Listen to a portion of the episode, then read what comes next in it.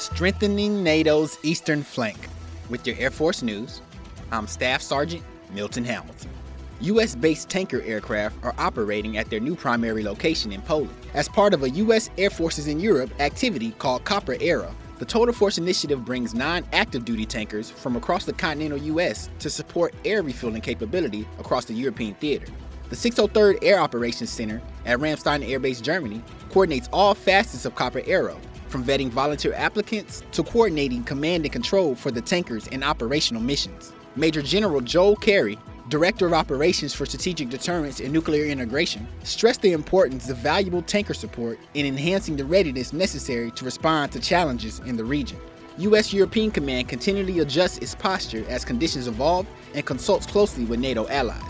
That's today's Air Force News.